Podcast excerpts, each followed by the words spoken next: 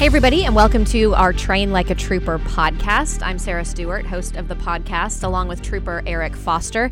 And today we're um, talking about a topic that's a little heavy for, for the Highway Patrol. Um, one of our um, trooper uh, our trooper deaths, a line of duty deaths. It's actually the second one for the agency. Uh, trooper James Long, uh, he joined the Highway Patrol in 1942.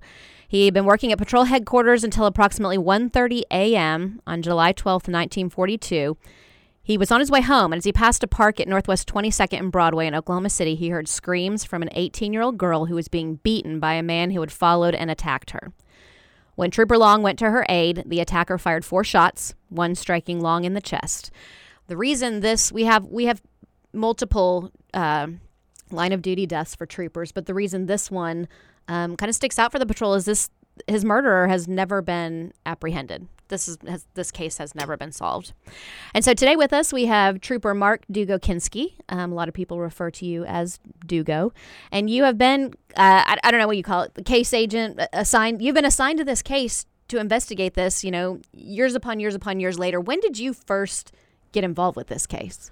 Um, back when I was uh, originally assigned to Troop Z, the investigative division, uh, one of the troopers made mention that there was a an unsolved trooper murder, uh, and you know my immediate reaction was they're not talking about our agency, and then I realized from my ignorance it was our agency.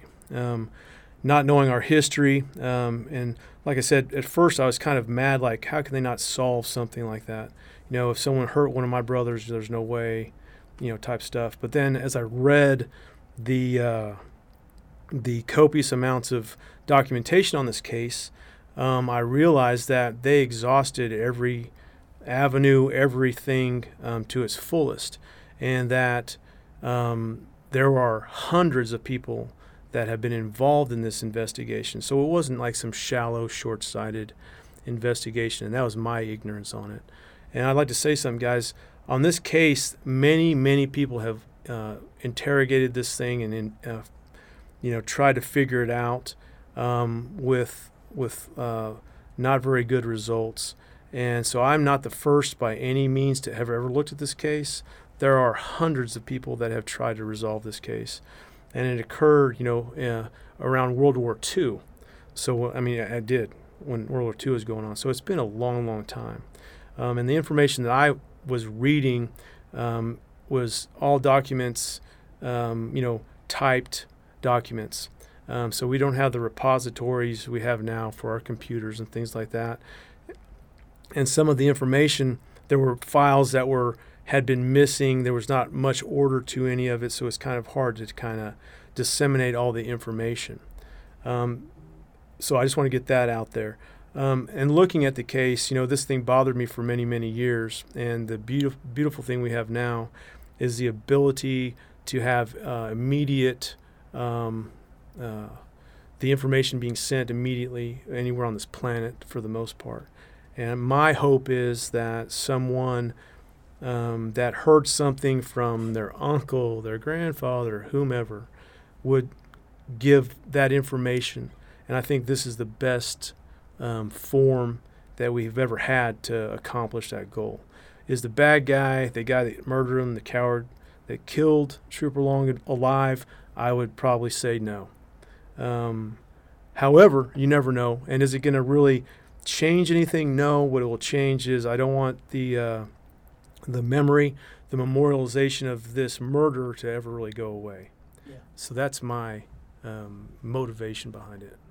Yeah and we're running up against right now is that anybody who might have information on this or who knew anything, they they're either extremely old or they're already dead, and that's what you're saying. Maybe somebody heard something from an older relative right. or something like that. that would be our best option at this point. Right, and like the interesting thing on these these interviews, they conducted dozens and dozens and dozens of interviews um, all over the place. They've had people that admitted to the to the crime that was found not to be accurate. We have. Is that to get out of the draft?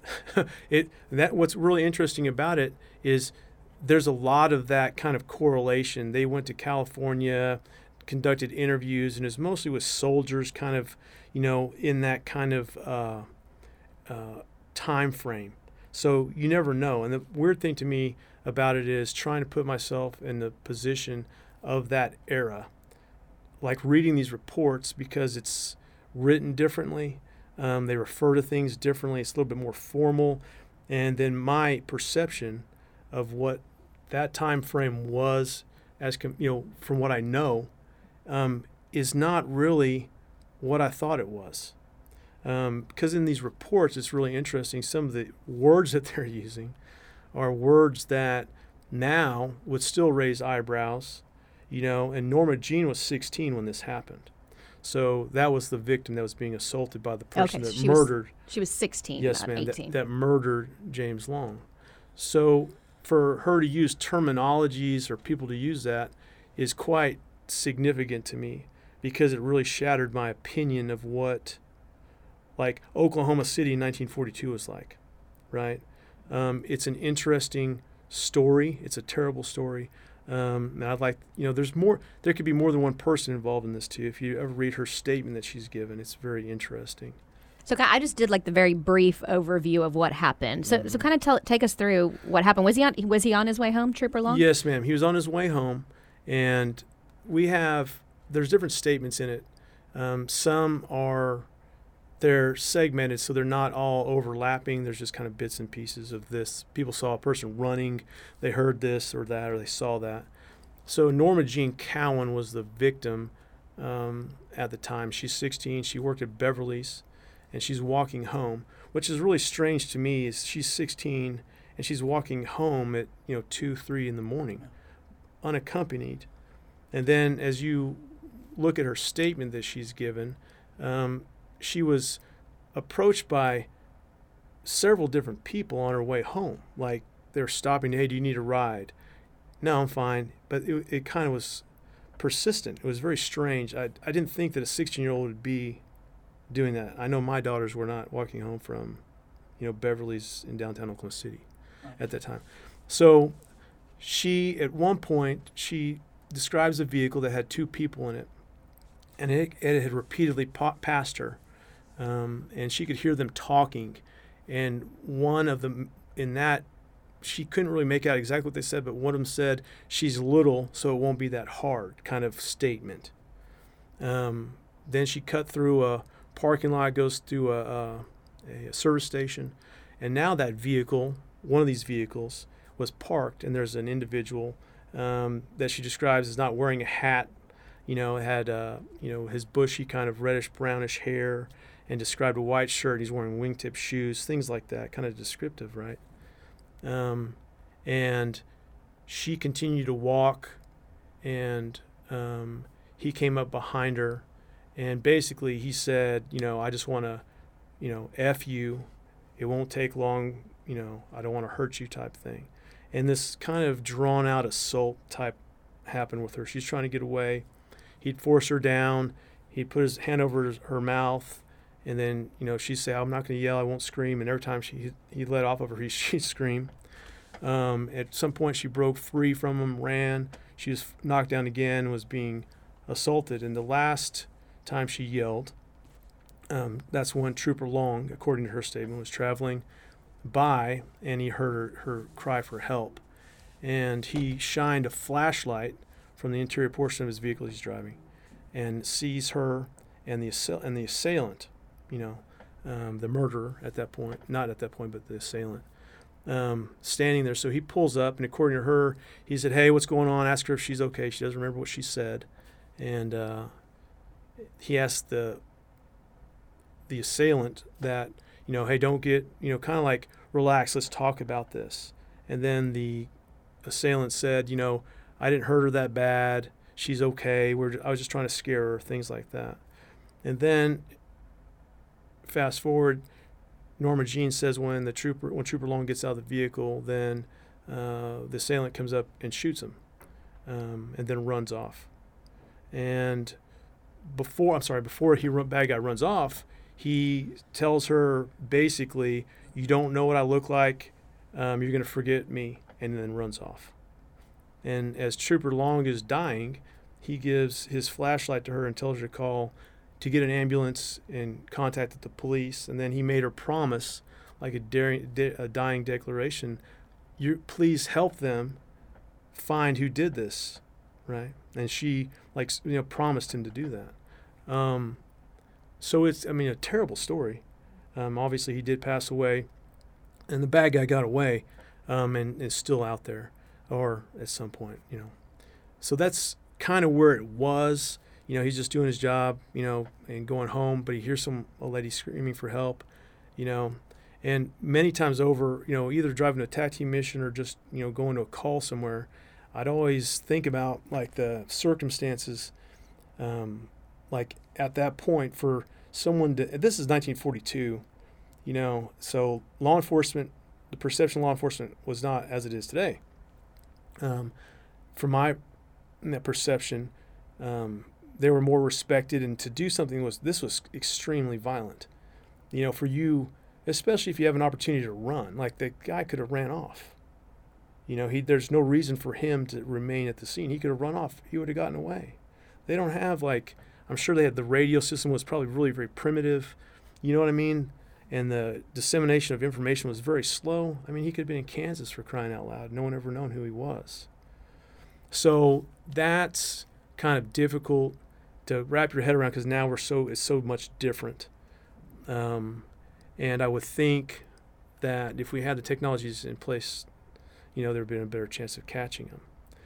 That's what I was going to ask. You know, obviously now, if that happened today, it'd be. I mean, that person probably would not get very far. No. I mean, there'd be mass blue alerts put out and, and all sorts of things. And that was one thing I noticed when I was looking through the documents was how um, the the, you know there are tele or Western Union like telegrams mm-hmm. from different states.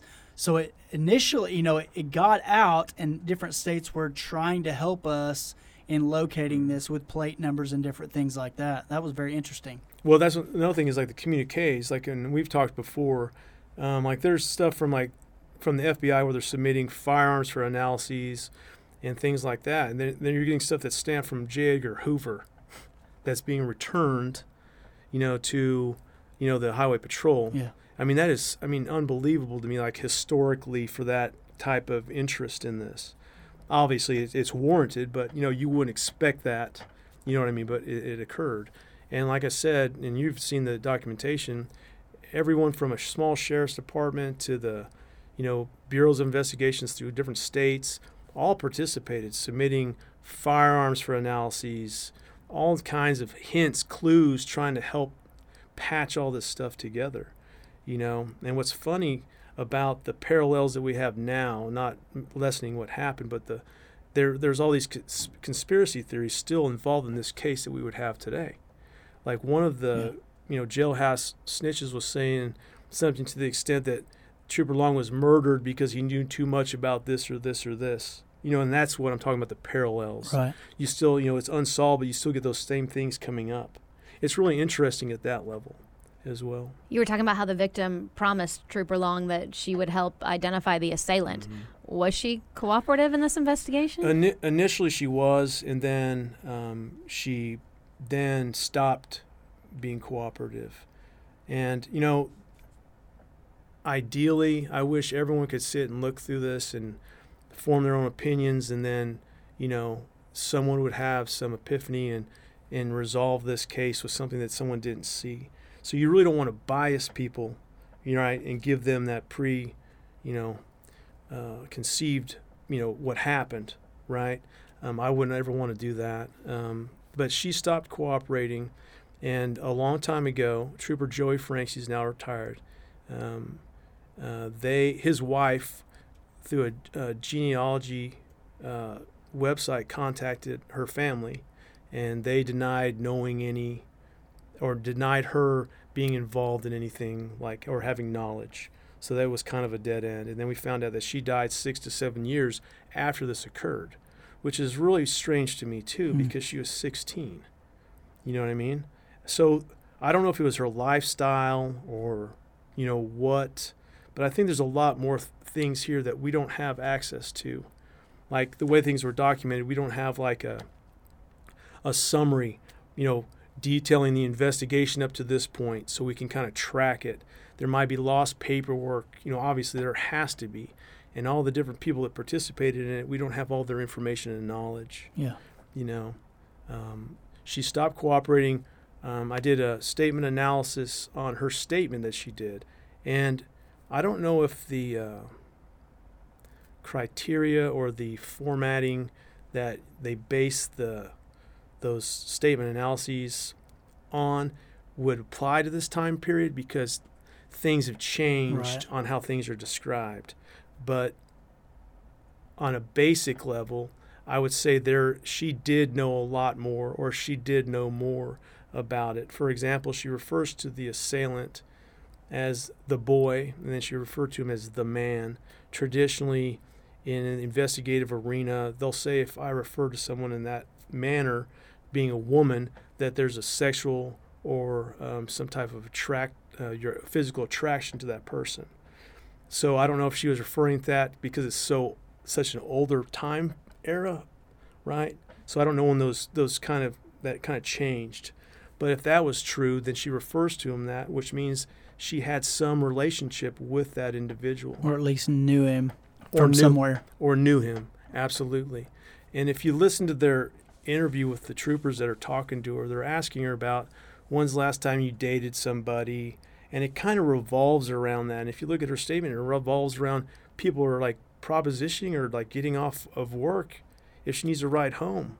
I mean it's that's just very odd to me and i'm not accusing anyone of anything but if you look at it from the you know looking at it from what we have it's just a very strange environment. Yeah. You know what I mean? That she was in, Yeah. right? Were there actually any arrests made? They made well, they made arrests, you know, but nothing ever, nothing ever panned out. Um, and then like there, one of those rewards. I don't know if you saw the paperwork in that the reward that's still in the that was in the bank in Oklahoma City for the to find who had done it or having knowledge of it. And looking at the information, man, if that guy got out of a vehicle that there's another person in, Yeah. obviously he has a buddy somewhere, right? If it's the same vehicle, you know, same people that passed her, then there's another person out there that would be familiar, somewhat familiar with this or have knowledge of it.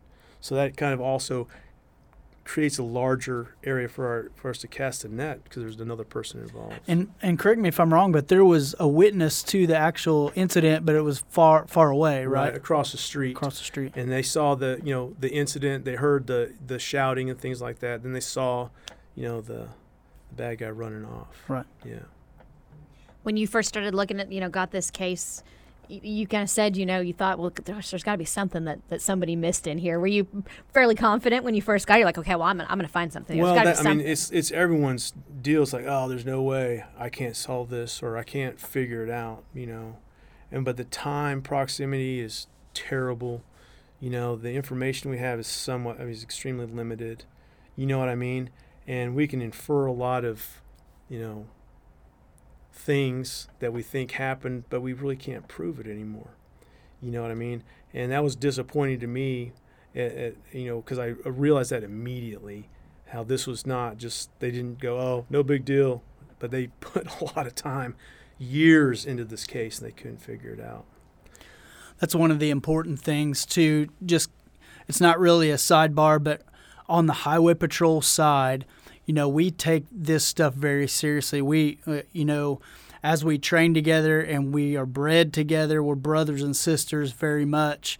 And uh, you know, in our academy, we spend a lot of time uh, talking about uh, those men that have lost their lives in, in doing this job.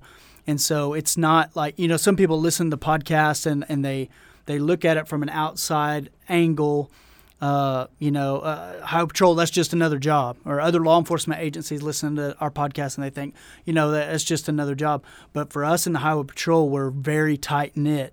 And when one of our own gets injured or or uh, hurt like that, we go out of our way to to really um, try to take care of each other. you know that's that's very true but also i I mean i'd even forward that more i mean a lot of the guys that i know that i've worked around from my experience they they expand that to the people that they work for too Yes. you know they kind of take it personal Yes. And these guys are competitive. Men and women are very competitive, and they don't want to let things like this go you know, without getting to the bottom of it.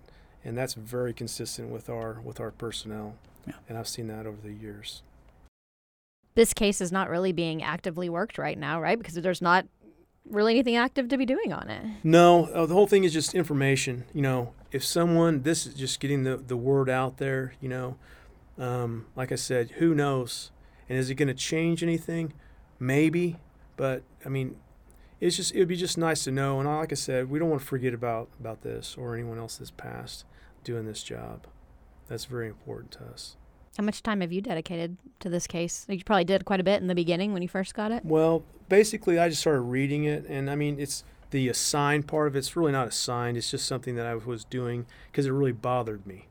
You know, and like I said, I was gonna I was gonna take care of it, but you know, it's just one of those deals. So, and we've been talking about it for a long time. I wish we had, you know, this ability, you know, 30 years ago or 40 years ago, you know, something like that. But you know, those are just wishes now. So if anyone hears anything or they, you know, think of something, you know, hey, no big deal. But at the end of the day, this is to not forget about, you know, Trooper Long and his family and everyone else that's passed for us. Do we still have contact with his family? I don't. Um, and I don't get me lying. Um, I, I, I've heard things in the past, but I can't speak to the truth of it. Yeah. Yeah.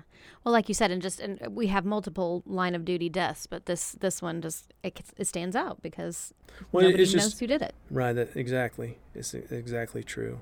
And like I said, that things are so immediate now. Then if something happened and he runs off, you know, he could be so far away, there's no way to you know, and they didn't have the DNA technologies, there's no cameras on the corner, you know, Mm. stuff like that. Nobody had their cell phone out. No one has videoing it. You know what I mean? So it, things are a lot different now, Uh-huh. you know, unfortunately. Uh, w- Was there any forensics done back then? I mean, you talked a little bit about firearms and They- stuff like that. Yes, they would submit firearms for uh, for ballistic analyses, and they were able to do that. I mean, it was cutting edge at the time, you know. But if you think about FBI, that's still an infancy stage organization too, man. Mm-hmm. So this is just a weird time frame. And then if you think about the war going on, I mean, that's that was back in the day when everyone took care of each other and they were dedicated to stuff like that as an uh, community, you know. So they're focusing on that, you know, making sure that you know they take care of our soldiers, you know, and, and the American, um, you know, dream stuff.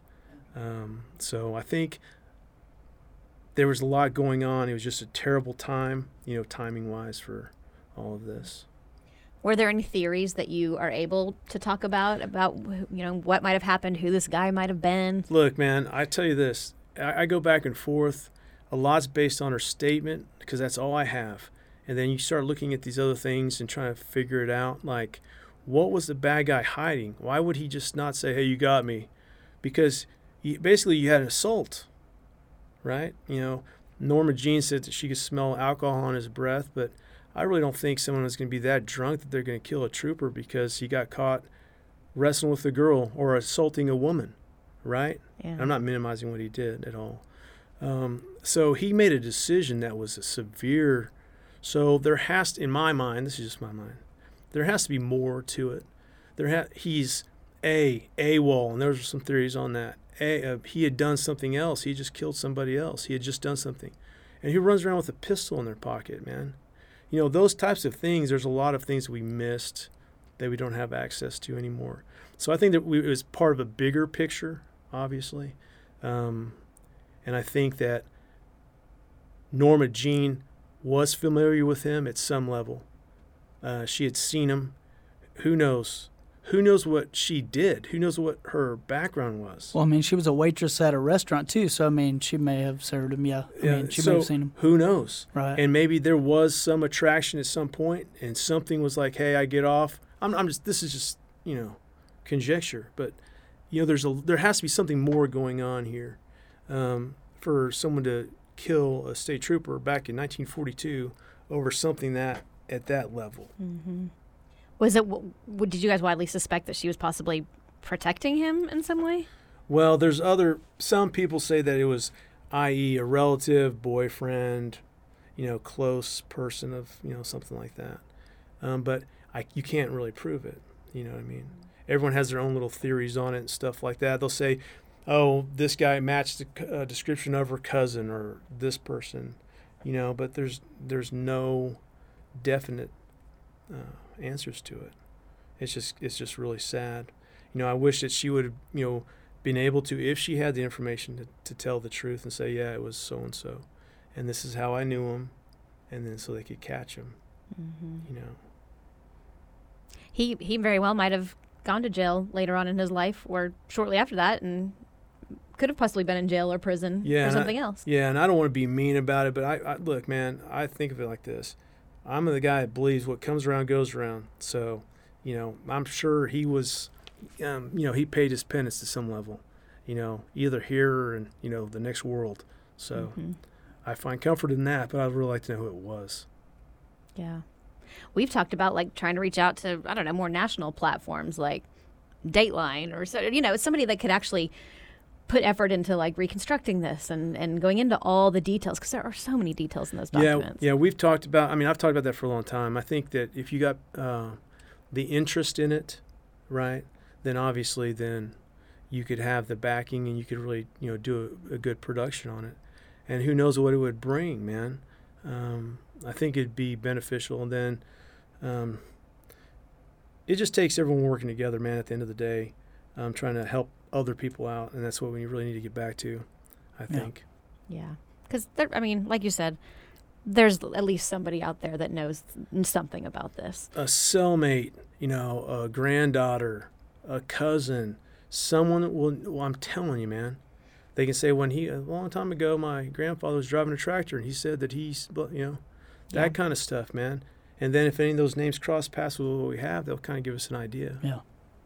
I'm sure it's that way with a lot of cases. Like Yeah. somebody might not even think that what they know is very important, Right. but it could be. Exactly. People f- believe something is very insignificant when, when in reality, that's the one piece that's needed to, you know, solve something significant like this. What should somebody do if they do think they have information?